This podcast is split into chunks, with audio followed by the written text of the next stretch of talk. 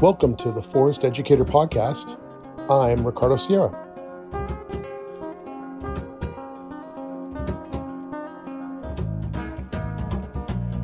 Well, I'm here with Erica Hermsen from the Everwild Forest School in Boise, Idaho. Yep. Tell us a little bit about you. Like where where did you grow up and what was some of your early nature experiences or you know what got you interested to do what you're doing now just to lay the groundwork. Perfect. Yeah, I grew up in the shadow of Washington's Cascade Mountain Range under beautiful evergreen canopies, frolicking in the wild spaces of the Pacific Northwest. And so Right. from a young child, I was always connected with nature. And this sense of place, as they call it now, was really, was, you know, I held on to that through my adolescence and into adulthood. And I really do attribute a lot of my confidence and drive and passion to the ability to fall back onto this sense of place. And I would say that is the start of wanting to create something that also allowed other children to connect to their communities and to nature and to themselves through this sense of place that we, I think,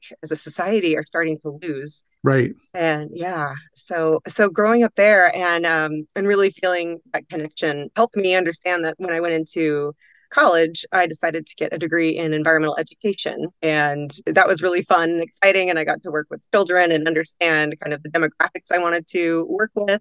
But after college you know so many of us do uh, needing a nice solid job i ended up going into environmental consulting thinking that would be a temporary thing. And i ended up working in, the, field for about 10 years. But it was great because uh, looking back onto it, it gave me so many tools for project management, personnel management, budgeting and financing, all that, that hardcore business stuff that I think some folks in this field can sometimes overlook because it is such a warm and fuzzy place to be when you're working outside, you're working with kids or families and wanting to really connect with nature, which is the kind of the opposite of that corporate computer based, policy based work. And so I do believe that that was, it, it gave me the ability to balance both, which was really nice. Yeah. Yeah, I agree with everything you're saying 100%.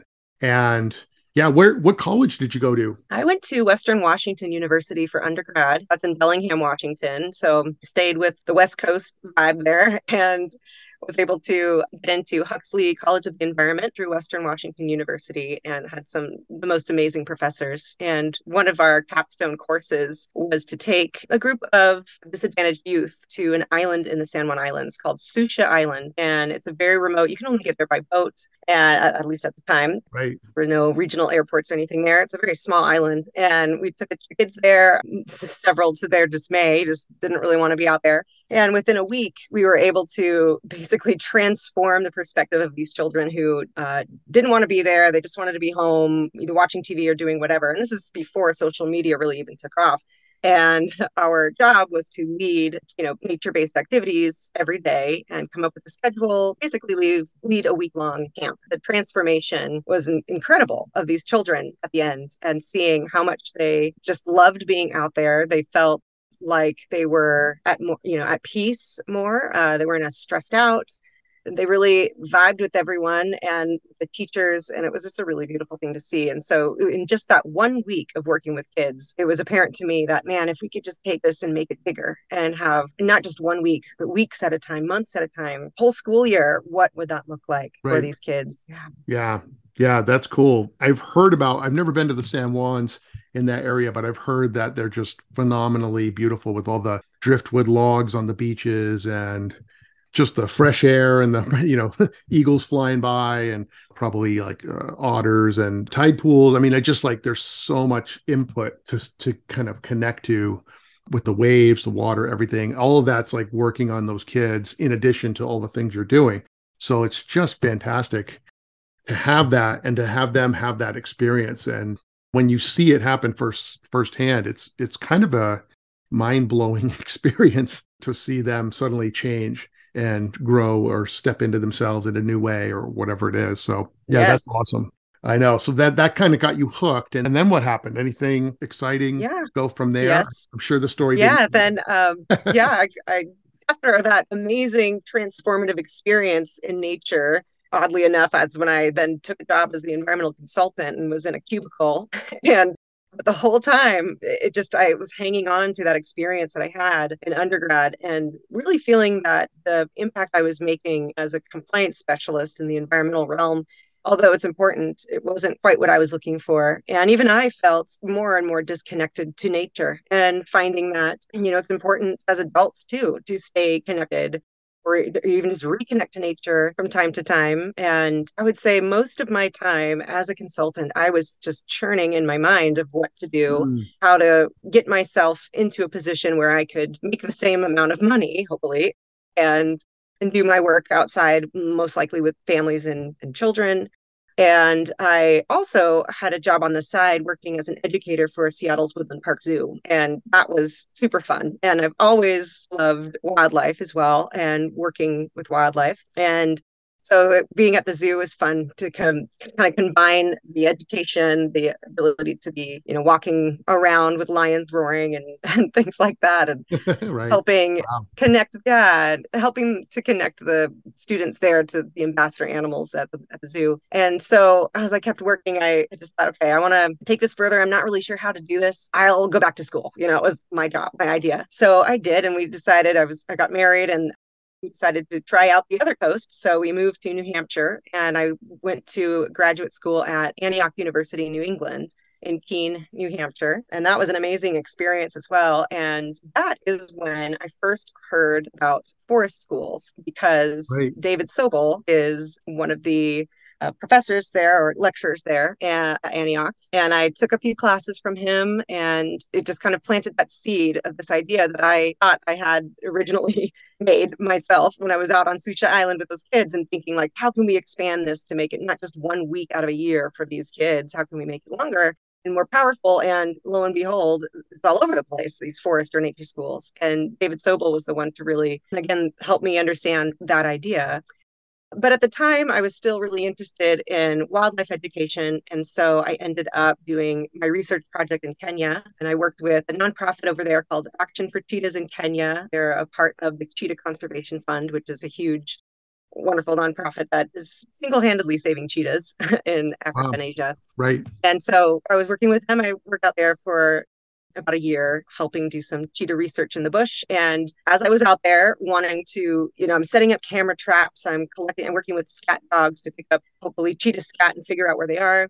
Hoping to see cheetahs, I realized the, the real conservation work was happening when we would work with the community members to help them understand the benefits to carnivores as well as strategies to better protect their livestock because uh, the human wildlife conflict is huge. Right. And so that's again where the educational piece was reinforced in, in terms of how impactful it can be. And in my opinion, even more so than some of the hardcore like research and the, the sexy part of getting out there in the bush and, right. and game counting and with working with cheetahs. So another another great reminder of how powerful education is and can be especially when you're working with multiple generations. Yeah. Wow. That must have been really pretty exciting though. Like just being in another country and then running around in the bush you've got you know snakes in there that you don't know anything about or it's a crash course in like everything everything yes. africa. Yeah. Definitely out of the cubicle. Yeah exactly.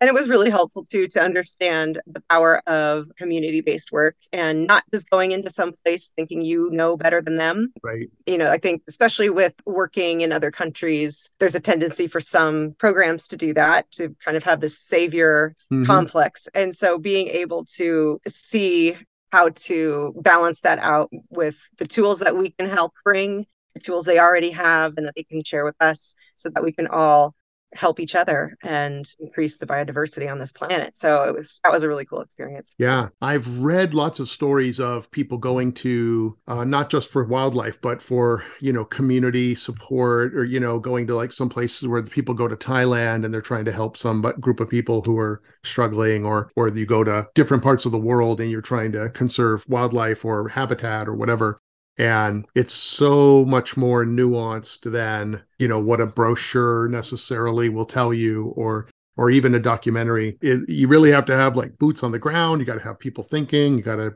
have a lot of different people coming in and giving you input all all of which is what leads to something actually being successful. Yeah yeah it was amazing. Yeah. And so after that, I came back after my time researching in Kenya, came back and moved back to the West Coast. My husband and I ended up in the Bay Area, California, Bay Area. And I was still working for consulting from the environmental consulting world. Couldn't let it go for some reason but I still, uh, you know, had all of the, the, these ideas based upon my experience with in undergrad and in graduate school uh, with David Sobel, and just really trying to synthesize all of that and figure out how this could work. And I started, you know, researching different forest schools around the country and at the time so this was uh, around 2015 there were several hundred you know little kind of nature programs in across the united states and many in various forms of something like you were doing more like wilderness based education, others that are more like environmental education and working more on the sciencey stuff and summer camps and things. And so I was trying to figure out what other models I could pursue where it is a more extended amount of time and even could replace conventional education as a whole. And I found, you know, a lot of information based on the forest and nature schools in Europe and just really started diving into all the research and reading and figuring out what that looks like. And I uh, then had my first child. So I had a little girl and I uh, then started looking into just education in general. And, and I knew that at the time and even now, you know, childhood depression, anxiety, obesity, suicide is higher than it has been uh, ever. And I was thinking, you know, how am I going to save my child from this dismal trend? And I thought I have to create the antidote, basically. I have to mm-hmm. figure out how I'm not going to let her go down this path. And and I'm still connecting the dots to this nature-based education idea which again is alternative and as a working full-time parents not necessarily feasible so even when we started looking around for elementary schools i wanted something play-based and lots of outdoor time, which is really hard to find in the public school system based on, you know, just the the requirements of the high stakes testing and the academification of early childhood, which is just rampant in our country.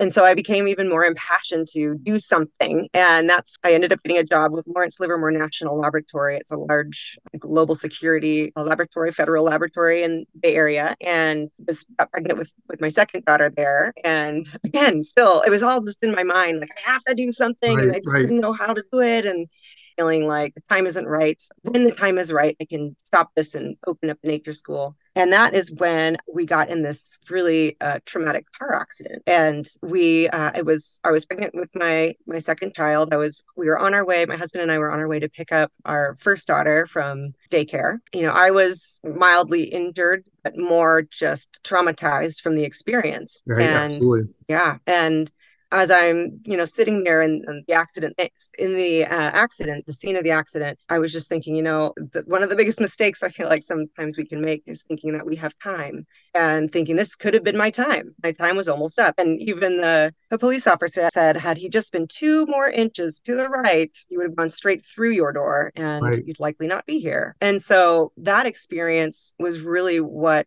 pushed me to, to take action. And this accident triggered something, um, put some set something into motion that made a positive impact in the world. About a month after the accident, uh, my husband and I started looking at different places to live because we knew that if I were going to start a forest school, we'd probably need a, someplace more affordable to live uh, so right, I could get right. that going. And um, we landed on Boise because at the time it was, it was a growing city, but not as expensive as many other places. It was still in the Pacific Northwest and in the Boise area did not have a 100% outdoor forest school and and they're an outdoorsy group of people over there. So we decided to pick up and we moved. And within a few months, we moved. And two months later, I started Everwild Forest School. So it was really just one of those things. It was just like that was set in motion and just bam, bam, bam happened. And then, of course, a few months after that, COVID. Boom. Yes. That's yeah. That's right. Yeah. Wow. That's really, that's really a powerful journey. Just, you know, I, I mean, I remember having a similar accident. I was hauling firewood and on a dirt road that they had just graded and I ended up hitting a tree and I I walked away from it, but people were like, "How did you walk away from that?" They were like, "There's no way anyone would walk away." And I remember going like, "Oh, maybe I'm maybe I shouldn't wait around. You know, maybe I was given a second chance to do something that's worthwhile. Let's let's make let's get going, you know." So uh, that I can totally relate to that feeling so very, very strongly. Um, yeah. So was it after that um, where you also dove into your passions and Yeah, pretty much. That's that's when I started, you know, running running actual programs very actively, and instead of just sort of taking a job here or there, but I would I really pursued it. So yeah. So, so you so you just when you went out and did that, what what model uh, were you using for your forest school? like what what was the first uh, yeah. plan did you actually kind of create a, a new strategy or did you go and get like a certain kind of training and then model it exactly from that or yeah, that's a great question. So I started my, my idea with Everwild Forest School is that it would adapt the same or similar model as the Cedarsong Nature School in Washington. And if you're familiar with the Cedarsong Way, it's 100% child led.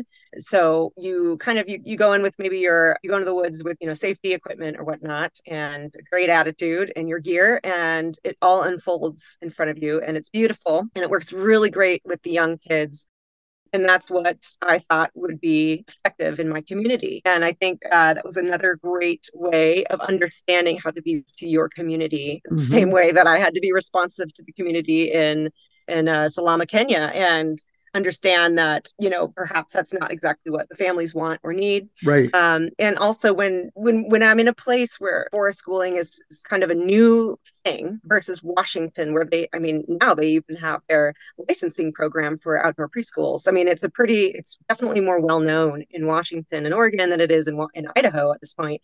People maybe go into the Cedarsong school or any other schools with that type of model and understand what they're signing up for when they were signing up for Everwild and they hear that, oh, we're just dropping our kids off to play in the woods, like, why would we do that when we can do, go to a preschool that's going to help them learn their alphabet and one, two, threes and ABC, you know, like all that stuff. Yeah. Uh, what's the point? And so I, with, I think we would have had a harder time with this model had there not been COVID. And I, I, yeah, like you mentioned luck. And I do feel like that really did play into success of Everwild because once COVID, uh, we launched in September 2020. Uh, you know, that's the height was one of the heights, higher points of COVID, where things were still unknown mostly, and schools were shut down. So people didn't really have a choice but to find something put yeah. their kids in. And also, we were going to start with, you know, four to six year olds, that's it, and maybe like 20 kids and a couple teachers. Well, with the demand and with all the schools closing, I said, okay, let's go up to age 12. Why not? And then eventually, let's go up to age 14. Why not? There's the demand. And we opened with 150 kids and 16 wow. teachers.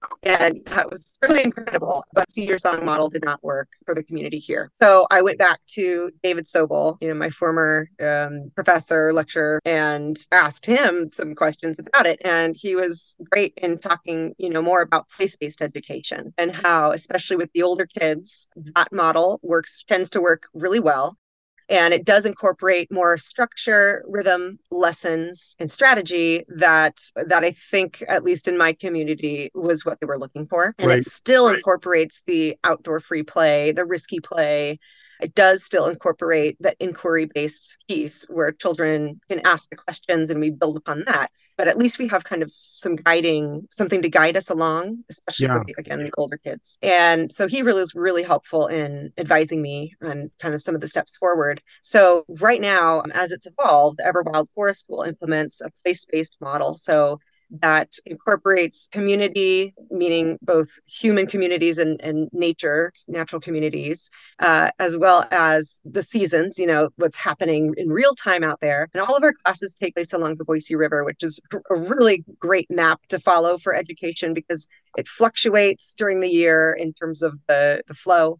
Uh, we have different animals and plants that that visit during the year, and so it's just a guiding beacon for us that informs our curriculum. and And our curriculum incorporates concepts in math, science, history, language arts, and art itself in a really beautiful way that balances academics with just unstructured free play in nature. Right right so these are all really interesting decisions that you were making and when you when you first got it together and all these kids are signing up and everything parents are signing their kids up was there a moment of panic like oh no i need more teachers?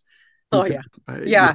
I, I, don't know Well, yeah, I mean, oddly enough, I, I somehow got received so many applications with just incredible people who most of whom were actually coming from the public school system okay. and looking to supplement what they were doing online with kids at the time, something outdoors with, with kids that they could be with, you know, and right. see. And I remember as I was hired, you know, interviewing people, wondering, okay, am I looking for a public school teacher? Is this going to be way off base? Are we going to be just butting heads? But the kind of the, the cool thing was that at least all of the teachers that i have hired to the states they have seen what it's like in the overcrowded schools with the high stakes testing and all the bureaucracy and red tape when they just want to care for these kids and they do their best and their hands are tied in so many ways that it can be very frustrating and and many of them become jaded and yeah. so I was having those people come to me and and feeling very passionate about education, also wanting to support the kids in a, in a more powerful way, at least uh, that they felt could be better. They'd be better serving. Right these kids in this way. And and so it, has been great because I did not have any experience in the public school system. So it's wonderful to have an informed team who, you know, they'll say if a parent comes to us being like, why can't my kid multiply by fives right now? And we can say, oh, yes, okay, in the public school system, they would be expected to do that at this point. Right now, we are working on, you know, table arrays using rocks, uh, multiplication arrays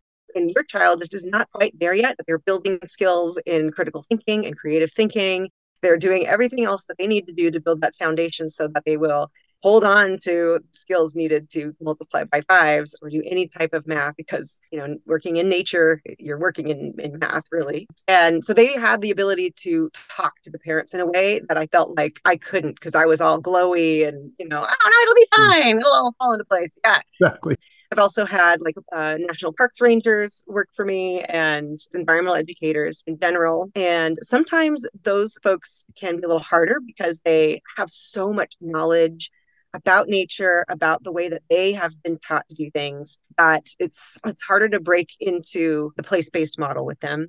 And you know, even environmental education, when there's so much environmental sciencey type uh, lessons that are very teacher directed, it's harder to say, "Oh, step back a little bit more." Like let's like we can still work on this project, or at least hit these skills that we're hoping for without it becoming the sage on the stage. You know, we getting in that guide on the side is so important. Yeah. Yeah. No, I like that. I like that a lot. You you lucked into being in a time when public school teachers are all somewhat jumping ship in a way from a system that's not working for them. So you jumped into Idaho, no other programs going on there overall, to also having teachers that are ready to jump in and you had all those kids and you know covid everything. So it's a, it's a remark it's really remarkable. That's all i could say. Oh thanks Great. yeah sometimes it still doesn't feel real. Like i mean we were only we just finished out our third school year.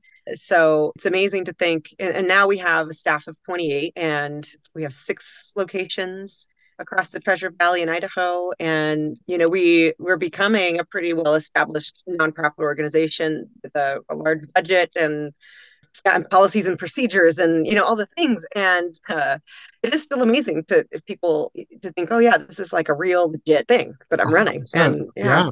it's crazy. Yeah that's great. I mean it's a it's a it's a really good testament to the fact that like the models you're using are holding up. They're holding up under the scrutiny of like say uh, public school teachers not that that's the bar but it's also holding up in terms of parents you know that you're finding a model and then you're finding your way to also incorporate those more traditional forest school concepts into it as well like you said. And yeah and find a way to be successful and and you're being you know once when with success oftentimes comes i don't know what i don't want to say respectability but that's not the right word, but people look and go, whatever you're doing is being successful. So, therefore, how do we model that? How do we use that? Because uh, lots of schools are looking for answers and would love to see their programs grow in the same way, too. I, I would imagine. Because, I mean, why are we doing it if we're not actually helping children and, you know, making exactly. a difference for them? Yes, I think yeah. you know another another reason I think why this Everwild Forest School has worked so well in our community is is the teachers coming from these backgrounds of professionalism such as not just public school but we have we've employed outdoor occupational therapists mm-hmm. and mm-hmm. a early intervention literacy specialist. So we have some of these support systems that we've put in place that have informed the way that we're able to support the children which has resulted in several kids coming to us from the kind of more conventional schooling system where it's just not working for them. And they're able to come out here and uh, it's still challenging because we don't employ behavioral specialists yet. You know we're still limited especially when we have a wide open space next to a rushing river and just two teachers to a class but you know we do we do we have been working with families who bring their own uh, the uh, there's agencies that will provide aids that are paid by through other plans and so they will bring their behavioral aids with them. We link up with with other professionals in the community to help support the kids whether they're doing ot or speech therapy or something like that and so you know really digging into those services that are i think above and beyond what so many nature schools offer because i am really trying to turn Everwild into something that can be a formal replacement for the conventional educational model. And so we started this past year by doing that with kindergarten. And, and prior to that, all of our classes are partial day. So we do, um, we do like a, a family, uh, we do like a toddler program where it's their toddler and their grown up, and that goes through age three. And then we have a four to six year old class, that's our early learning class. And then we have a homeschool enrichment class that's seven to 12. And uh, those are all partial day programs, just like three hours each. And it's been that way since we started, and it continues to be that way. But we also have added our forest kindergarten, and that's for you know kids five and six years old, and it's every day of the week from 9:30 to 2:30. But you know that's a long time to be outside anyway. So I mean, as right, much right. as we love being outside, we don't have to be purists. It's okay. And so we actually took a 20 foot cargo trailer and retrofitted it. We insulated it. We put in um, electricity and heat. And that has become kind of our base camp, our mobile classroom for this kindergarten. And we just, you know, closed out the school year with a graduating class of eight children. And, you know, we're super proud to say that they all, you know, the few of them had their own behavioral or learning struggles, challenges that they would have had anyway that they've been working through the majority of the children were able to test in at grade level at several of our private and charter schools here in the Boise area. Like one, yeah, there's a school here called Challenger. I think it might be a national chain. I'm not sure, but they're pretty. I mean, it's a challenging school and and very rigorous with their academics. And our kindergarten, one of the kindergarten students tested in perfect for first grade after spending the whole last year majority playing uh, outside, but also working with our literacy specialist and with our curriculum. So it's yeah. really cool to have that proof of concept that it can actually work yes. as a replacement. Yeah, when I when I hear you talking about this, this is really interesting because you're demonstrating two things that I can see, which is, you know, you're taking the concept of forest school, the ideal, you know, you look at something, you go, oh, this is how it works in Finland. This is how it works in Sweden. This is how it looks in Norway. This is how it is in the UK, Canada, wherever. And and then you're looking at this and going okay i suddenly now have tons of children. You know mm-hmm. not just like oh we have you know six kids in sebastopol california and so we're going to hang out in the redwoods and we're going to have a good time. And is it successful? Yes but you know you kind of can select the right six kids to be able to do what you want to do and it can be very easy because you just you know you're not pushing a lot of edges. But suddenly you go okay now we have 20 kids or 100 kids or whatever. And then with with those masses are children who are struggling in various ways. And you're basically saying well let's get help. What what do you do in public school? You get help. You know you bring in people who can support you. Figure those things out. Um, mm-hmm. even though public schools i know can struggle to figure figure things out. But in in general there's an idea of yeah we're going to keep moving forward to try to fix it and try to get better. And it's just a tremendous amount of work to actually do it. You know what I mean? Like sometimes people get so excited about, like, say, oh, wilderness summer camp. Oh, it's so great. And I'm like, you don't really get how much work it is to put that whole thing together and then to do it, not only just to, you know, it, I mean, just the sheer amount of like dedication you have to do to do that. And on top of all the logistics and everything else you have to also then have a lot of room in your in your in your in who you are to make a real connection a real human connection with those kids. Yes. and so many times i've hired instructors who were like i'm a wilderness instructor and they like the idea of the wilderness instructor but they like it as long as they don't actually have to then go oh five kids couldn't make a fire after my class So I need to change what I'm doing. And they don't like, oh, I don't want to change. This is how I do it. This is what I do.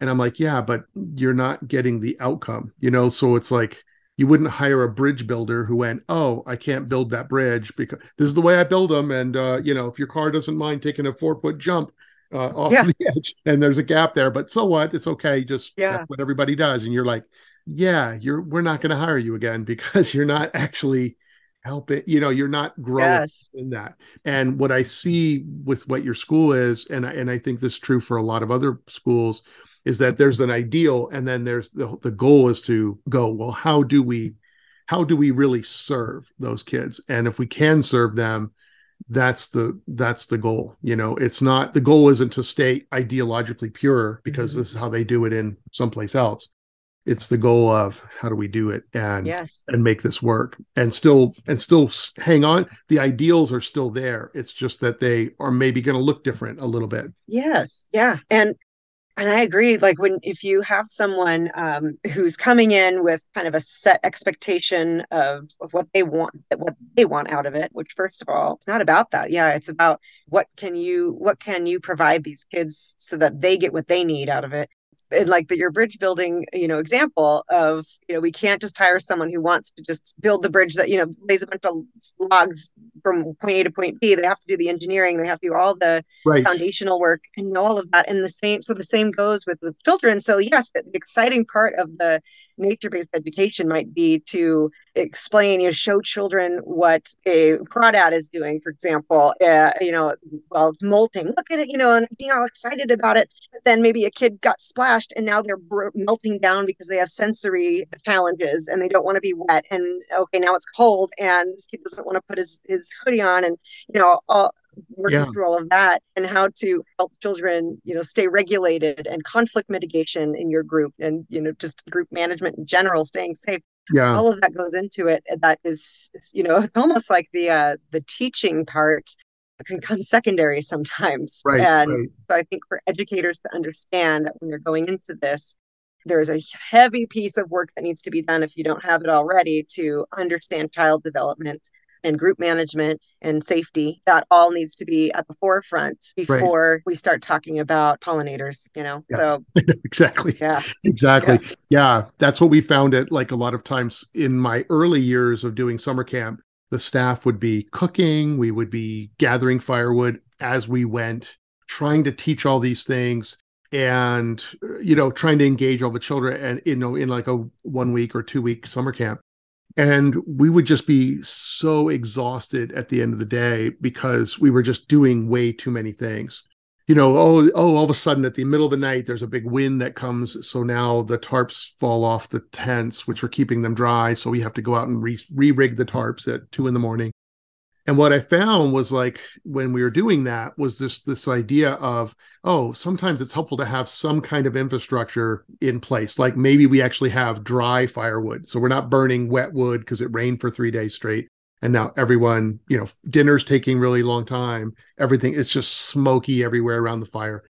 All these things that are stressful you know that add to yes. both our stress and the children's stress you just kind of go, all right, well, what if we just eliminated that by yeah, getting firewood and getting it, in, you know, so it's all dry, so it's easy to use, or whatever, whatever those things are that can kind of like take the pressure off of the situation.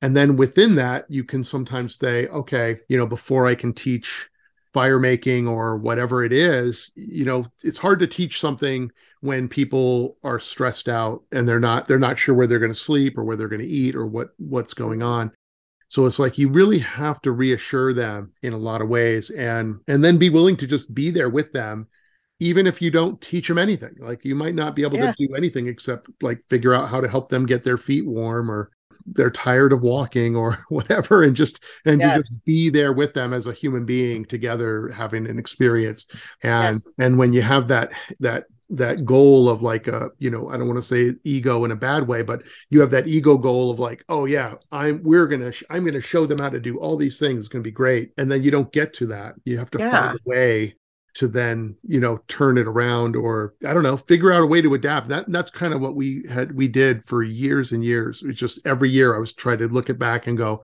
yeah let's change that. That this will help my staff have more bandwidth it's it's just it's just a phenomenal matter. I mean, I wish parents. I know, I know this is a forest educator podcast, not forest parent podcast, but I wish parents knew just how much directors like you care about the kids, care about their teachers, care about the program, and are trying every day to solve these problems and do it in a way that is something that will work. And it's just a lot. Yeah. I mean, it's I mean, a lot. And sometimes, yeah, sometimes people fail. And I think that's yes. the other thing is wanting especially in you know nature education or you know forest schooling you want nature is for everyone. You want to be able to have an accessible program yeah. but while also being humble and realizing what your limitations are and you know we've actually had times in our program where the children a child or two they, they were just not they're not successful in the program.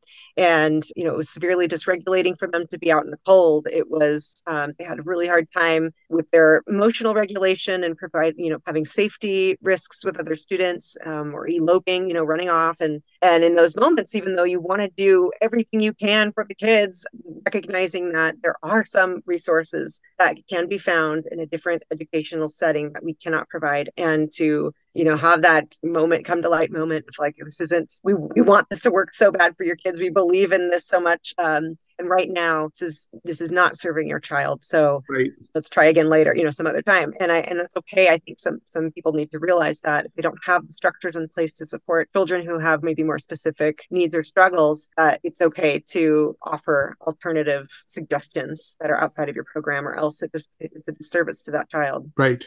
Right I mean, that's I mean, that's hard to do. I, I mean, I've had a lot of kids go home from different pro not not usually in one camp, but over the time, you know, you just kind of go, oh yeah. And I've learned to be very quick and say yep. over the over time is to just go, hey, it's going to be a lot better for everyone and save the child being stressed out and the staff and all the other kids in the program but it's hard to do. It's hard. So hard. Yeah. Especially when in kind of the forest school realm, as a program that is working to offer an alternative to different educational models a lot of times it, it does skew toward the children who have not found success in other places. So it's like almost right. they come to us as the answer and they have those expectations like okay this is what's going to work for my child and then it doesn't because we are not equipped with the specialists or or we, we don't have private land. We're all we operate on public land again by a river. So it's just it's it's hard to uh, have those conversations with parents and let them down in that way. And it, it's it's really a struggle. And i think that is one resort right? Sometimes yeah yeah they might have bounced from one to another to another and then you're like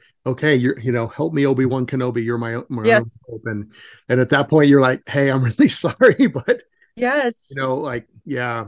And yeah. and there are parents that have situations like that and it's heartbreaking because you want to be able to do it but Yes. Yeah. Oh, it's so tough. Yeah. And you know, another thing too is is recognizing because we we do have an application process as most schools do and we do ask the question, you know, does your how describe your child? Do they have challenges? Like what what challenges them? What what easily triggers them into a dysregulated state, you know, things like that. And if there are some red flags, we'll have those conversations with parents and see if it's a good fit yes. so that we can avoid. Uh, because it does tend to also bring in the kids who um, they they either come to us because they love the model, they love being outside, and that's where they want their kid to learn, or they're coming to us again because it's it's the only it's the last resort and right. trying to pick through those children and families because a lot of times too if we are the last resort it's i've found it more difficult to work with the parents in that way because they are so desperate and looking for specialty services and, and right. while we do provide some sort of specialty service it's it might not be the one that will actually fit the child. So right. yeah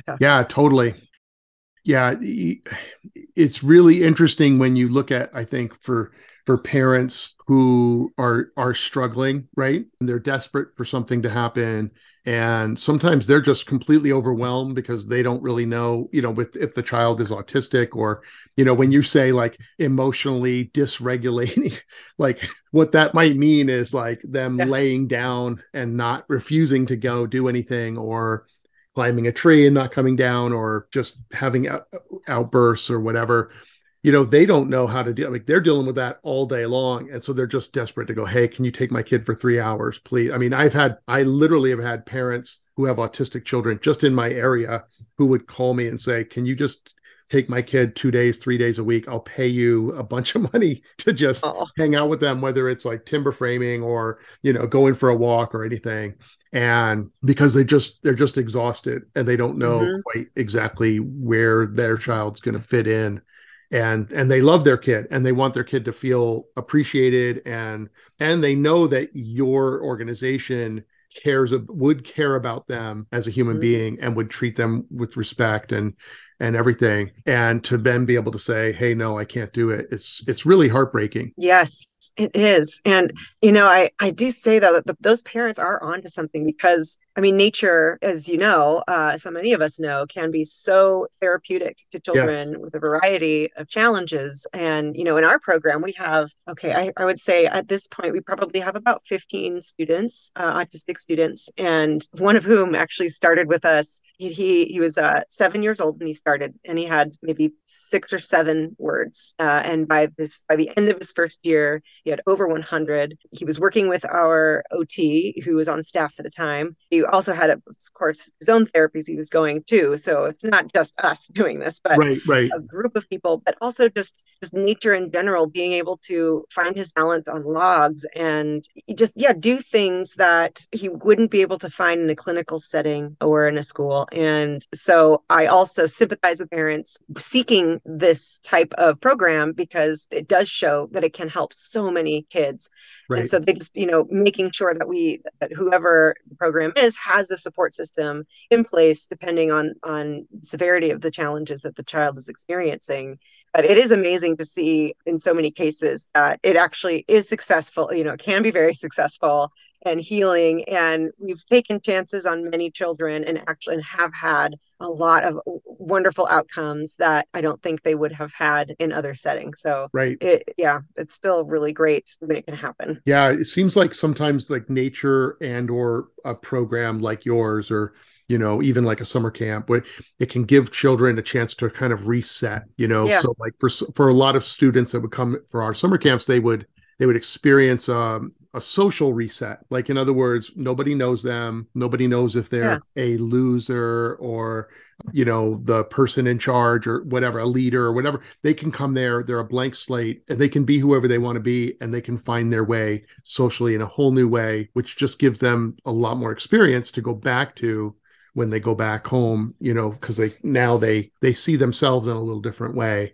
and or being in nature just not having the pressure of you know i mean for a lot of people don't realize like people who are autistic or you know different neurodivergent or whatever like oftentimes they just have like experience after experience after experience of a failure and yes. and it can just really wear on everyone mm-hmm. you know that okay yeah. this isn't working okay now this isn't working okay we're trying that and so even just to get them to like you know you know come and hang out and like you said just balance on a log and do a few things and just it might take like they might have to do that for three months you know just to kind yeah. of have that break and then and then at some point they start putting a few things together and when you yes. see that you're like oh this is awesome Yes. We had we had a boy who came to our camp once uh, back in my in the very early years and he he just laid around. He didn't engage and like we were teaching all kinds of different things and he would rarely engage and when he did he you know he wasn't fully able to like be successful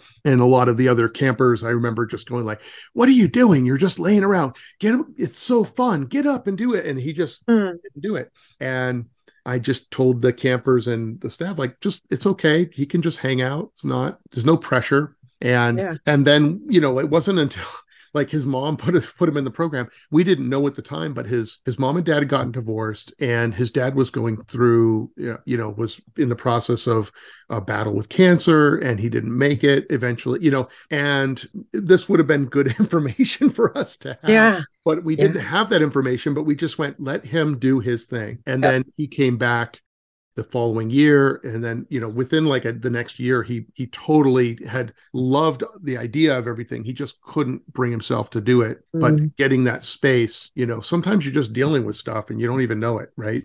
We're all right.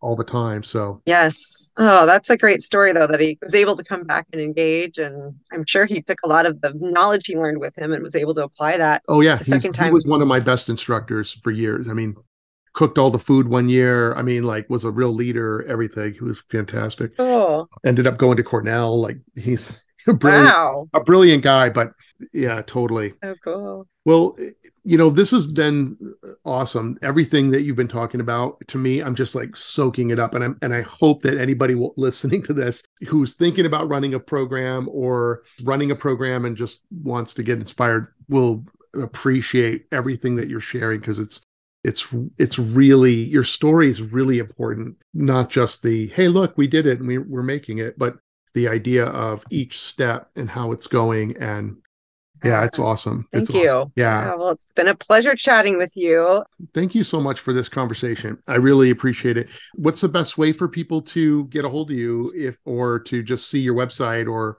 you know Yeah. find out a little bit more about your organization Yeah, they can go to everwildforestschool.org.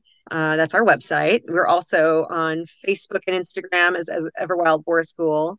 Um, so they can see some of the cool things that we're up to there. Yeah, well, uh, that sounds good. I will have all of your contact and other info up on our up on our site, so you'll be able to see it in the show notes. To be able to, I really, I love your uh, Instagram account and uh, Yeah. all the all the great things you post. So Thank you. Yeah, Yeah, thanks no so much problem. for having me on the podcast. I love it. All right, well, have fun with those uh, kids this summer. I know you're done for Yes, the season right now, but there's always another season coming around the bend. Always another season.